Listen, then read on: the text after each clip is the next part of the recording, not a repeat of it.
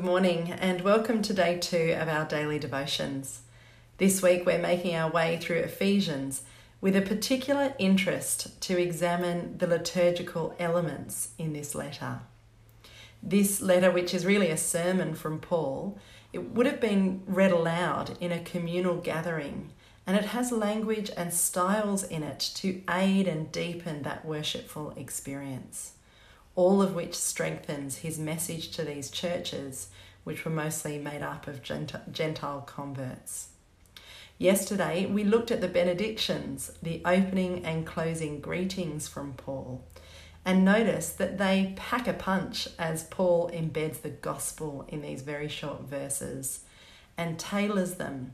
He tailors these conventional forms to highlight the place of Jesus in their experience of salvation. Today, we're looking at hymns and psalms. We get a sense of the worshipful gatherings of the early church when we read passages like the one we read yesterday from chapter 5, where Paul encourages them to be filled with the Spirit, speaking to one another with psalms, hymns, and songs from the Spirit. Sing and make music from your heart to the Lord, always giving thanks to God the Father for everything in the name of our Lord Jesus Christ. This is an explicit teaching on worshipping with hymns and psalms, but there are also less direct ways where we can infer Paul's encouragement to worship in song. Today, we're focusing on chapter 2, verses 14 to 18, which is a fragment of a hymn woven into the body of the letter.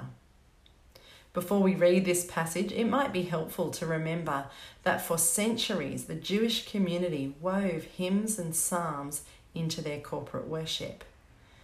Jewish songs and psalms had a distinctly theological content and aimed to inspire praise for God and build up the faith of the worshipping community. Lots of the New Testament hymns echo that Old Testament tradition where hymns and psalms served a confessional purpose which celebrated God's mighty saving acts. For the Christian worshipper, hymns and psalms uh, were and have been distinctly composed to appeal to this God, the faithful God of Israel, as the loving and faithful Father. But in the New Testament, his nature is always known and revealed to us in Jesus Christ.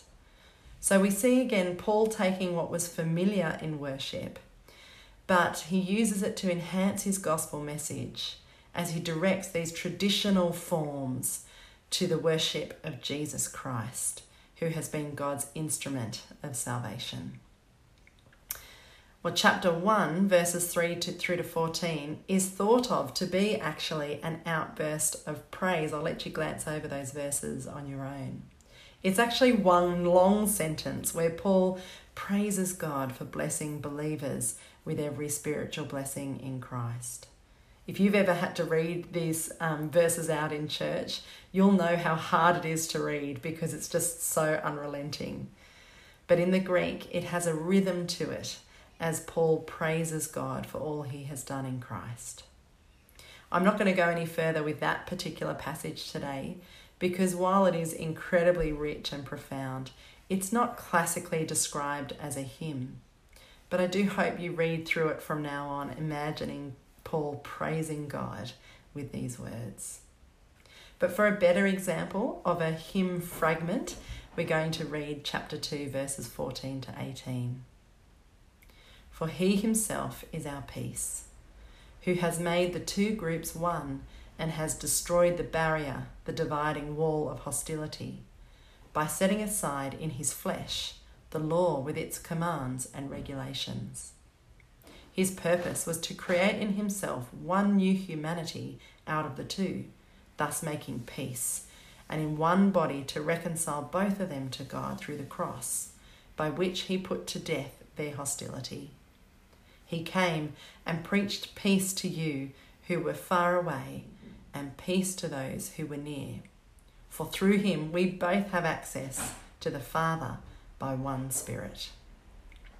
Well, the He Himself part is Jesus Christ. The previous verse, before Paul slips into this hymn, says, But now in Christ Jesus, you who were once far away have been brought near by the blood of Christ. It is then as a result of Christ's sacrifice that these Gentiles who, Paul writes, were once separate from Christ, excluded from citizenship in Israel, and foreigners to the covenant, are now not without hope or without God. Jesus himself is now their peace as he reconciles both Jew and Gentile with God the Father. Where law and regulations once kept a dividing wall between them, in Christ, through the cross, a new humanity has been created. One body, who through Jesus now have access to the Father by the Spirit. This reality in the new creation Paul describes as God's promised peace. Isaiah chapter 9, verse 6 is echoed in these hymnal verses, recalling an Old Testament promise of a Messiah that would be the bringer of peace.